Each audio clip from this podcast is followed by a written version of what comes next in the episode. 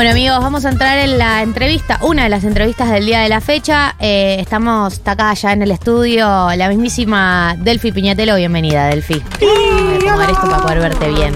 Eh, Delphi tiene 23 años, por ahí la conozcan por ser nadadora prof- profesional, por ahí la conozcan por haber eh, pertenecido a la selección argentina de natación, por haberse consagrado triple campeona panamericana, o por ahí la conozcan por lo que está haciendo en tu etapa actual, que es fotógrafa, eh, directora de arte, eh, directora de arte de videos eh, y todo ese mundo, y eh, con un libro en su haber, que lo tenemos acá con nosotros mostrándolo, pues ya estoy acostumbrada a la Ay, ella, Ay, va. streaming.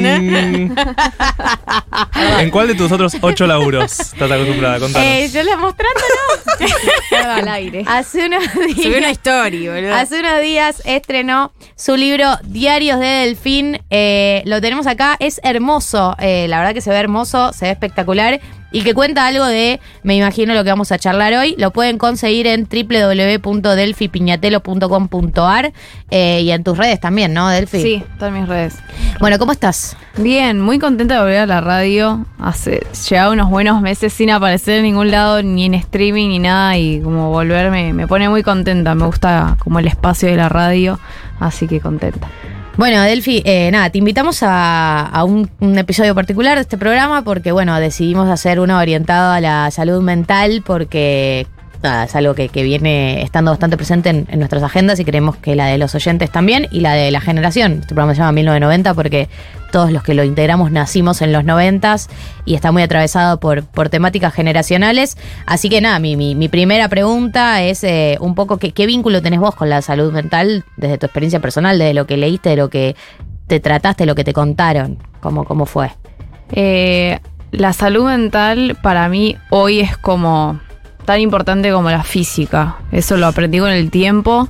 Y en mi carrera deportiva eh, retuve support de salud mental, como iba al psicólogo deportivo, todo. Eh, como trabajo personal. Ahora, de la afuera, eh, he pasado por momentos en los que no todo el mundo le daba bola a la salud mental y fui ninguneada muchas veces, incluso cuando tenía problemas de salud mental, por gente en la que yo hasta confiaba. Y fue muy difícil, fueron momentos re difíciles. Eh, y, darme cuenta de eso, que no todo el mundo le da la suficiente importancia o valor a que uno quiera realmente estar bien con uno mismo. Y siento que, que es fundamental para lo que lo que hagas. O sea, yo lo viví en el deporte y siento que para mí es una herramienta que, que lo tendrían que tener todos los deportistas y llevado a cada profesional o cada persona lo suyo o en su vida, como primero estar bien con uno para estar bien con lo de afuera. Eh, me, genera mucha curiosidad porque creo que esto es algo que, que ninguno de nosotros vivió. O sea, sí todos eh, podemos haber tenido acercamientos a, a- experiencias de presión o de sentirse presionado, de tener que rendir, de, de tener que ser tu mejor versión. Pero una cosa es hacerlo eso como, bueno, con tu vida íntima y otra cosa es que la gente te esté mirando a ver en cuántos minutos nadás, a ver tu performance, a ver eh, la carga de representar un país. Digo, eh, ¿cómo, ¿cómo funciona eso? Me genera mucha, mucha intriga. Y si siempre fuiste consciente, porque arrancaste muy chica y por ahí de más chica te parecía más divertido y con el paso de los años te empezó a pesar, como bueno, esa experiencia en particular me interesa mucho. Sí, total, total. Eso de la edad tiene mucho que ver. Siento que cuando uno es más chico es un poco más inconsciente con las cosas que hace y yo, nada, eso, lo tomaba todo como un juego para mí a jugar. Si me veía gente, mm, como que me alentaba de alguna manera porque la presión la convertía en algo re positivo. Y en el momento en el que empecé a, a pasar por eh, cuestionamientos personales de la edad, tipo 18, 19 años, que nada, creo que todos nos empezamos a cuestionar cosas, tipo, Mm. che, ¿qué estoy haciendo con mi vida? Total. ¿Quién soy? Cuando empecé a tener ese tipo de, de preguntas sobre mí, tal vez, tipo, no sé, quería o salir con alguien o salir con amigas o lo que fuera y no me daba el tiempo y me empezaba a cuestionar qué tipo de vida estaba llevando, que es demanda mucho tiempo. Eh, nada, como que me sentía ahí cada vez más presionada de, de toda la gente que me rodeaba, de la gente a la afuera. Ya cuando cruzás cierto límite de exposición, viste que ya cualquiera que te ve cree que sabe todo más que Total, vos y claro. empieza a opinar de cosas que no sabe solamente por lo que ve en redes sociales. Y vos estás ahí del otro lado como, che, no, no sé cómo explicarle a esta persona que si yo gané una medalla panamericana no significa que vaya a ganar una medalla olímpica a los seis meses. Entonces es como, si no sabes de qué, de, de qué deporte, o sea, cuál es mi deporte, qué hago, ¿por qué salís a opinar? Entonces ese era el cuestionamiento que más me hacía. Después con el tiempo aprendí a sacarle total peso al- al- a la crítica de afuera y me, me ha pasado mucho de contar esto y que, no sé, alguna persona me diga, ay, pero es para tanto, tanto te afecta. Y yo digo, sí, o sea, ¿qué te metes en lo que me afecta o no me afecta? Tal vez lo tenía que aprender todavía, que, que no me importe la, la mirada ajena, pero en un principio recibir tantos comentarios, tantos mensajes, verte en una tapa de un diario prometiendo una medalla que vos no nunca prometiste, es como, es difícil. Eh, no quedas súper extento de esas situaciones, como que estás ahí. Y hay algo de la mm, de, de tu vocación, digamos, viste que a veces como que cuando sos chico y encontrás algo que te gusta y lo disfrutás un montón, de repente como que decís, bueno, me voy a dedicar a esto toda la vida. Y había algo de esa presión que te hizo problematizar un poco tu vocación, el gusto por nadar también, o, mm, o cómo te peleaste con esa sensación. Re, creo que el, el momento de que pase de ser un mero hobby a un profesionalismo en el que, nada, yo ya me había mudado sola, estaba independiente, tipo, me mudé a los...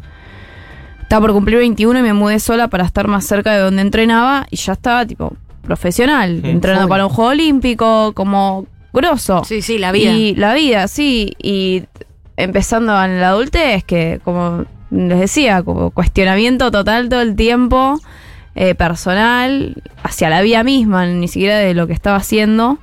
Y también la cuarentena fue un momento de, de mucho shock en el que estuve cinco meses parada, no, no nos dejaban volver a entrenar. Entonces a mí se me... La cabeza la tenía hecho una ensalada, o Total, sea, era una licuadora mi cabeza, no, no, no sabía qué hacer. Y entre el profesionalismo, eh, las exigencias de la afuera, la exposición y el que yo ya había probado un gustito en la cuarentena de hacer algo, de hacer arte, que yo nunca lo había, nunca había tenido el tiempo de practicarlo porque estaba todo el día entrenando. Entonces en la cuarentena cuando empezó a gustarme otra cosa, nada, cuando pude tomar la decisión de, de dar un paso al costado, fue como, bueno, voy a perseguir otro sueño, tipo, la estoy pasando realmente mal en lo que estoy haciendo. Y las ganas de nadar nunca se me fueron. Mira, Eso fue como re importante para mí porque yo amo el agua y nadé desde que tengo ocho meses de edad hasta el día de hoy. Nunca dejé de nadar. Ni aunque dije, ni a- cuando dije, che, no quiero competir más, yo seguía nadando, sigo nadando todas las semanas. Es un lugar que para mí es sagrado.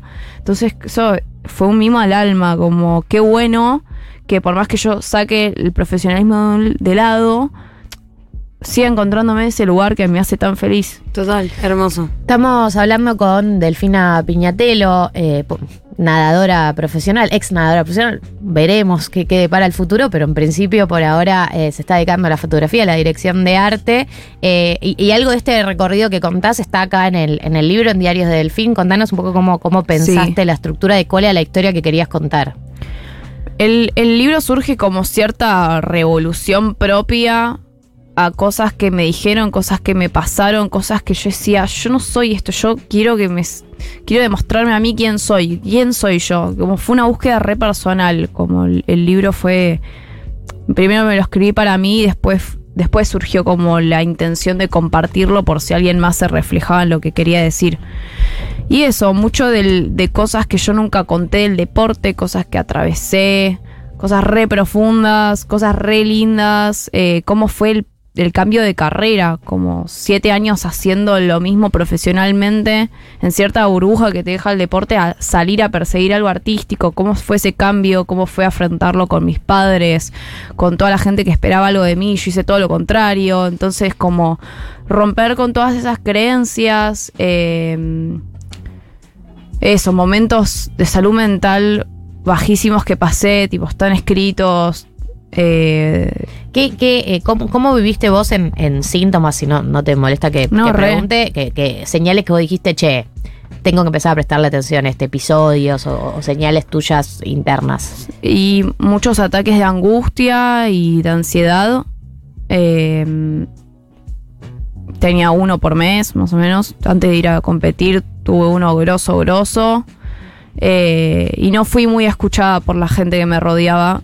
Eh, ¿Qué te decían? como eso, che, es para tanto, tipo, che, si seguís haciendo esto, te, te bajamos del- de los Juegos Olímpicos, como... Dios. Más presión. Sí, como era como, che, no me estás escuchando, como esto es lo que me está pasando. Y mm, también los últimos dos años tuve bastante trastorno de alimentación. Eh, así que tuve un poquito de todo. Podemos hablar de todo lo que quieran porque las Está pasé. bien. Está perfecto, sí. Muchas veces se combinan. Se también. combina, sí, es que yo creo que una cosa trae la otra y sumado a, a la cuarentena, a lo que son las redes sociales y creo que todos en nuestra medida estamos cargando con ciertas cuotas de ansiedad y de, Sí, sí, sí. sí, locuras. de locura. Locuras propias. Sí, obvio. Sí. Y, y cómo veías? Porque hay algo de la imagen, por lo menos social, del deportista de elite que es saludable, ¿no? Eh, ¿Cómo fue ese choque interno tuyo de decir, che, tal vez eh, hay algo dentro de esto que es todo lo contrario a, a algo de salud, sino lo que vos estás contando, como escenas eh, horribles? ¿Cómo, Total, ¿Cómo fue ese choque interno? Fue, fue eso, fue un rechoque. Fue como empezar a abrir los ojos de un montón de cosas que estaban pasando, que otros atletas profesionales también estaban saliendo a hablar, lo cual me hizo sentir como, ah, ok, no soy la única que me está pasando esto. Tipo, está pasando, le pasa a todo el mundo, solamente que como estaba re tabú, ahora se rehabla. Pero. mm, Perdón, me perdí. No, no, eso de- de- como- del choque de... Ah, el choque, sí. Como que fue como. Che, no somos superhéroes. Claro. Eh, sí, somos atletas de alto rendimiento. Nos ven competir una, dos, tres veces al año. El resto del año nadie nos ve. Es como que estás trabajando todo el tiempo en la oscuridad y salís en el momento de luz y te ven, tipo, en tu mejor momento de forma. Te ven feliz en la tele, aunque te haya ido mal, tipo, en la tele los ves bien, lo que fuera. 10 y- segundos de carrera. 10 segundos de carrera, claro. Mi, mi carrera, bueno, es la más larga de natación porque yo nadaba los 1500 metros que duraban como 16, 17 minutos. Pero hay carreras de natación que duran 25 segundos y chau. Eso es todo lo que vas a tener de momento de gloria. Y tal vez estuviste entrenando cuatro años seguidos. Y en esos cuatro años hay días duros, hay días lindos, hay días que realmente te sentís como, che, esto no, no va, o meses de estancamiento, de decir, che, no avanzo, no avanzo, no avanzo, y después destrabas y seguís. Entonces, como, es una montaña rusa que nadie ve. Y, y hay mucho atrás de un atleta de alto rendimiento. Eh, hay una persona, hay una persona que tiene gustos, hay una persona que, que mira la tele, que tiene familia, que cumple años, que le gusta comerse un postre, que va a tener semanas malas, que tiene ganas de tener redes sociales y compartir que se subió a una montaña rusa, ni idea. Pero por momentos es como, no, vos sos atleta de alto rendimiento, vos no podés tener esto, no podés hacer esto, no podés hacer aquello, tendrías que estar haciendo, como todo el mundo sabe ser mejor atleta de alto rendimiento que vos, viste, de Las repente. redes sociales. Es como, bueno, si tanto sabés, hacelo vos. Por supuesto, por supuesto. Delphi, yo eh, quería preguntarte, ¿no? Porque también como que eh, en este giro te dedicaste a la fotografía, al arte, al mundo de los artistas. Eh, entiendo que tenés como un rancho de amigos que, que se dedican a la música y que estás remetida ahí. Ahora, eh, ¿No ves que pasa un poco lo mismo en esa eh, en ese ámbito? Como estos artistas que la pegan y al día siguiente tienen que cerrar las redes porque están re, rematados o, bueno, nada, angustiados, con ansiedad. ¿Crees que hay un lugar en el que no existe esta presión? Que no sé, ¿cómo, cómo, lo, cómo la vivís ahí? La última pregunta no sé cómo contestártela. Siento que no, no sé si existe, siento que es como que hay algo que hay que terminar de aprender y hay que trabajar más como comunidad. Mm, Eh, no solamente como un trabajo personal. Siento que lo reveo con artistas. Lo reveo con cualquier persona que, que tenga algo de exposición mediática, como siento que lo va a recibir de alguna manera. Como siento que hay mucha expectativa que se le deposita al otro y hay mucho de lo que uno le recae lo que dicen los demás. Siento que es como un ida y vuelta que de ningún lado es positivo hasta que alguno de esos dos lados haga un quiebre. Total. Siento que siempre ese quiebre termina siendo más personal que lo de afuera. Claro, sí. Pero ya es momento de que el afuera es como, che, ¿por qué le estoy poniendo tanta expectativa a una persona que yo admiro? Y cuando hace algo que a mí no me gusta, mi, mi- mi reaccionar es, hablar mal, comentar algo feo. Mm. eh, no, ya no me importa esta persona. No, ah, sí, tuvo un mal show, eh, no me importa, ya es malísima. Como me ha pasado de recibir comentarios feos y preguntar, tipo animarme a preguntarle a la persona, che, ¿por qué me pones esto? Ay, no, Delphi, no sabía que me ibas a leer, te amo. Ahí es la clásica esa igual. o sea, El hater eh, en el fondo solo quiere eh, Atención. de verdad, una persona una vez me dijo, no, es que yo sabía que no me ibas a leer, entonces traté de llamarte la atención. Dios, Yo, ¿Qué? perversos. ¿Qué? Claro, o sea, está- no, no está puedo roto. creerlo. Entonces, lo reveo, no lo, lo veo en deportistas, lo veo en artistas, músicos, sobre todo en músicos y es, es, es tremendo, es tremendo. Eh, pensaba también eh, cómo se siente, que también tiene que ver con, con algo lo- de lo que han nombrado artistas, me parece, pero que creo que por ahí puedes empatizar, la sensación después de ganar algo, eh, ganar una medalla, tener todo el festejo y volver a tu casa ese día. ¿Cómo es esa sensación? Te juro que lo hablo mucho en el libro, te lo juro. Listo. Eh, Diarios de Delfines, sí. el libro. Eh, es tremendo porque mm, con el tiempo te das cuenta que realmente lo que querías era poder compartir eso con tu gente. Como no hay, me- para mí, no hay medalla y no hay premio que valga más que compartir un triunfo con, con mi gente. O sea, tengo mis medallas colgadas en mi casa y yo las miro y digo, de una, genial, me las gané yo, sé que son un reflejo de lo que, de lo que yo me esforcé, bla, bla, pero no sé, no me dan nada. O sea, las miro y es un dorado ahí colgado, nada más. O sea, no.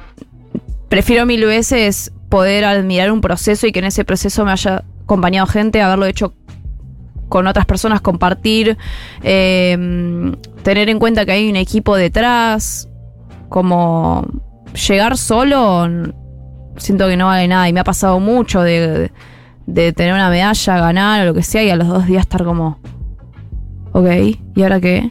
Y es tipo vacío, existencial, de como, che, ni idea. Era esto. Era esto. Y no me. Y si el no. Si no valoraste el proceso y solo te quedas con ese resultado final. No alcanza. Siento que no alcanza. Porque Siento aparte que estás es a un segundos placebo. de, del cuarto lugar, ¿no? Como no es que Total. esos dos segundos cambian si hiciste todo bien o todo mal. O todo mal. Y- O no, tal vez tuviste un mal día y tipo no ocurrió. O simplemente otra persona lo hizo mejor que vos. Tipo, vos tal vez hiciste lo mejor que pudiste. Otra persona lo hizo mejor y ya. Y por ahí eso también, tipo, te. No, yo lo hice todo mal, esto que el otro, como. Nada, es, es difícil esa parte del alto rendimiento. Eh, como entender eso, de que tal vez alguien simplemente lo hizo mejor que vos. O que si ganaste no significa que seas la mejor persona del mundo, tipo, o el mejor. Tipo, listo, ganaste hoy, ya está. O sea, mañana hay que volver a Sí, entrenar. es una foto de Claro. ese día. Y un gran recuerdo, pero eso, darme cuenta de, de lo que es tener medallas colgadas o lo que fuera, es como, sí, sí, genial con las medallas, pero si no valoré todo el proceso que me llevó eso, estoy perdida. Mm. Estamos hablando con Delphi Piñatelo, eh, acaba de presentar su libro Diarios de Delfín, lo pueden encontrar en, su página web, en sus redes sociales, eh, y estamos hablando un poco de, su experiencia como nadadora y ahora como también fotógrafa y, en el mundo de la dirección de arte, ¿qué, encontraste ahí que te, gustó, que te apasionó, que te, hace sentir cómoda o bien? Eh, hay una, una sensación parecida que encuentro a la adrenalina de, de- de competir, que siento que es algo que nunca lo voy a volver a tener de la misma manera, porque es muy específica la adrenalina de, de estar en competencia, pero estar sacando fotos en un show donde hay que capturar un momento y el momento es ese y tienes que estar ahí presente, o estar en un rodaje dirigiendo lo que fuera y también es como que hay cierta presión, como que tenés un Es la artista, toma, lo que claro. fuera, la toma, hay gente que está mirando, bla, bla, como toda esa adrenalina, siento que que estaba más o menos en esa energía y, y nada, es algo que, que me gusta hacer y lo disfruto. Eh, me gusta estar aprendiendo algo nuevo, algo que siempre quise hacer y nunca tenía el tiempo y ahora de repente es como listo, la decisión es plenamente mía. Con todo Es un que momento en el que Miedito. miedito porque de repente nadie me está diciendo qué hacer. Era todo lo que yo quería, que nadie me diga qué hacer y ahora de repente es como, ah, lo tengo que elegir yo, lo tengo que decidir y hacer por mi cuenta y nada, eh, a- aprendiendo a hacerlo también eso. Claro. Y, y por ahora, vos decís esto, bueno, algo de la sensación de adrenalina eh, que, que, recuperás, pero que no es lo mismo, no, no, no te venís sintiendo de esa manera. O sea, esos niveles de depresión, ¿no? son unos niveles de depresión más moderados, más manejables. Son distintos, o sea, es una presión distinta, es más por algo laboral o que, o que hay que entregar algo, hay que entregar un trabajo, o que hay que estar ahí presente en ese momento, que igual a mí me gusta, me gusta sentir esa adrenalina, siento que es como, como un alimento que necesito comer, eh, pero es, es distinto. Eh, sí, es, es otra moderación. Y, y viste los, los, los casos, me acuerdo también que lo hablamos acá cuando fueron los Juegos Olímpicos, que hubo varios eh, deportistas de alto rendimiento. eh, me acuerdo de esta chica Simón, que, que fue una de las referentas, pero que hubo como un quiebre ahí también con Re. respecto a ese tema. Lo, lo seguiste de cerca, lo mirabas, estabas al tanto. Sí, re. Eh, no me puse a indagar tanto, no es que me ponía freak mirar videos en, Sí, en las- internet, porque ya bastante tenía con lo que yo estaba como saliendo a, a dar mi voz. Pero re, lo re tuve presente. Simone Biles fue una persona que, que cuando salió a hablar yo me quedé cara porque dije, claro, obvio que está pasando estas cosas. Que no se hablaran no significaba que no estuvieran pasando, era obvio que, que no podía ser la única persona de alto rendimiento que estuviera pasando esas cosas, solamente que no se hablaban. Y a partir de ahí muchos deportistas salieron a hablar como, sí, estuve todo este año tomando pastillas antidepresivas, estuve con esto, estuve con aquello. Y de alguna manera como que decís, ah, bueno, no, no es que estoy fallada o algo, tipo... El alto rendimiento es re exigente. Sí, obvio. O sea, lo re disfrutás y lo elegís, pero es re exigente. Yo siempre tuve dos palabras que me marcaron mucho que eran esfuerzo y sacrificio. Para mí era un esfuerzo lo que hacía. Y en el momento en el que se convirtió en sacrificio es porque ya no me gustaba. Entonces. Pero siento que implica altos niveles de sacrificio inevitablemente. Claro. nivel. O sea, hay alguien que esté en ese nivel de exposición que no, que, o sea, o, o ese nivel de competencia, ese- que no esté realmente sacrificándose por eso. Alguien que lo viva con, que lo maneje. Y a, a mí me ayudó mucho ma- mantener alejadas esas dos palabras. Como para mí es un, es un esfuerzo, para ahí enorme. Esfuerzo enorme. Pero siempre fue como, bueno, si me gusta realmente tomar una decisión de dejar de lado un evento, dejar de lado un cumpleaños, dejar de lado algo por ir a entrenar, por estar a las 5 de la mañana en el agua, por irme un mes lejos de mi familia a entrenar o lo que fuera, para mí era un esfuerzo. En el momento en el que se Claro. convirtió realmente en un sacrificio, algo sacrificado, era como, ¿qué estoy sacrificando? O sea, no me está gustando entonces lo que hago.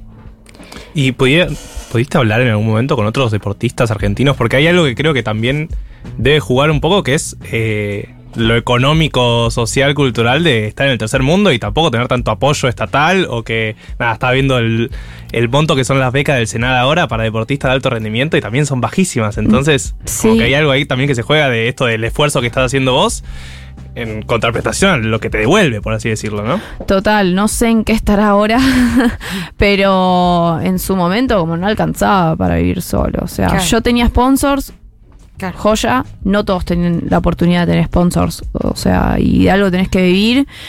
Y pasa mucho de deportistas de deportes amateurs que mm, eh, están entrenando, tienen un, sueño, quieren llegar a un futuro, quieren vivir del deporte y de repente se encuentran con la situación de que tienen que salir a estudiar, tienen que salir a laburar porque hay que vivir, se quiere, te querés independizar y, y te das cuenta que ya no te da el tiempo o el, el rendimiento para entrenar todas las horas que vos necesitarías para poder rendir bien al momento de competencia. Entonces se pone difícil y, y la cuarentena también fue muy difícil, como no había una mínima chance de que volviéramos a entrenar. Eh, fue, fue, fueron momentos duros y, nada, como volver a, a retomar eh, la, el estado físico para volver a competir después de todos esos meses estando parados. Es como si tuvieras una fábrica que estuvo abandonada cinco meses y la tenés que como volver a poner en marcha y recién vas a tener los frutos como en un año. Y todo ese tiempo por ahí perdiste tus becas o lo que fuera y quedás como re en banda. Acabo de googlear. ¿Quieren saber? Es terrible el monto, ¿eh? Para sudamericano, 87 mil pesos por mes. Suerte. Claro. Suerte con eso. Anda a dedicarte a esto. Eh, Sí, es verdad, es un, es un, una una- un buen factor lo que, lo que nombraban recién de, de también la experiencia del deportista latinoamericano. Eh, bueno, y, y- y para ir cerrando, Delphi, Delphi Piñatelo es eh, la que está aquí con nosotros. ¿Cómo estás hoy?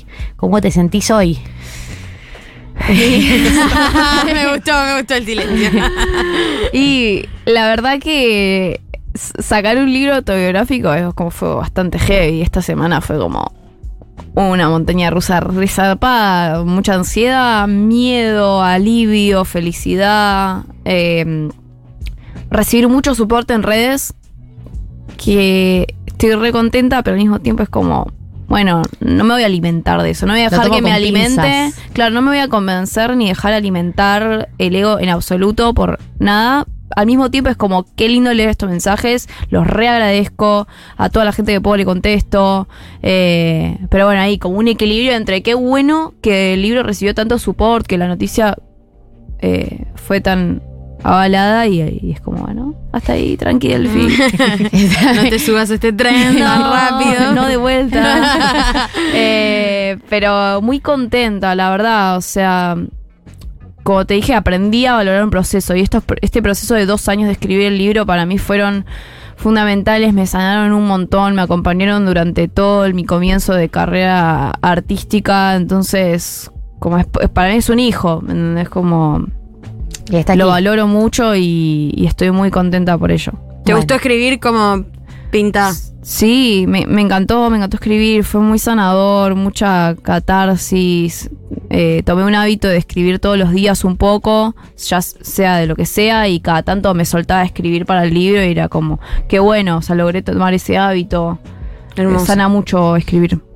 Diarios de Delfines, el libro lo pueden encontrar en eh, la página de Delphi, que es delfipiñatelo.com.ar. En sus redes sociales también van a encontrar toda la información. Se acaba de estrenar, está recién salido del horno, así que eh, pueden eh, comprarlo, conta- eh, leer su experiencia y acercarse un poco a su historia. Además, tiene unas fotografías espectaculares que estuve chusmeando recién. Se ve muy hermoso. Delphi, te felicito. Gracias. Muy lindo tu hijito. Muy lindo tu hijito. Gracias por venir. Gracias a ustedes. Es Delphi Piñatelo y pasó por aquí por 1990.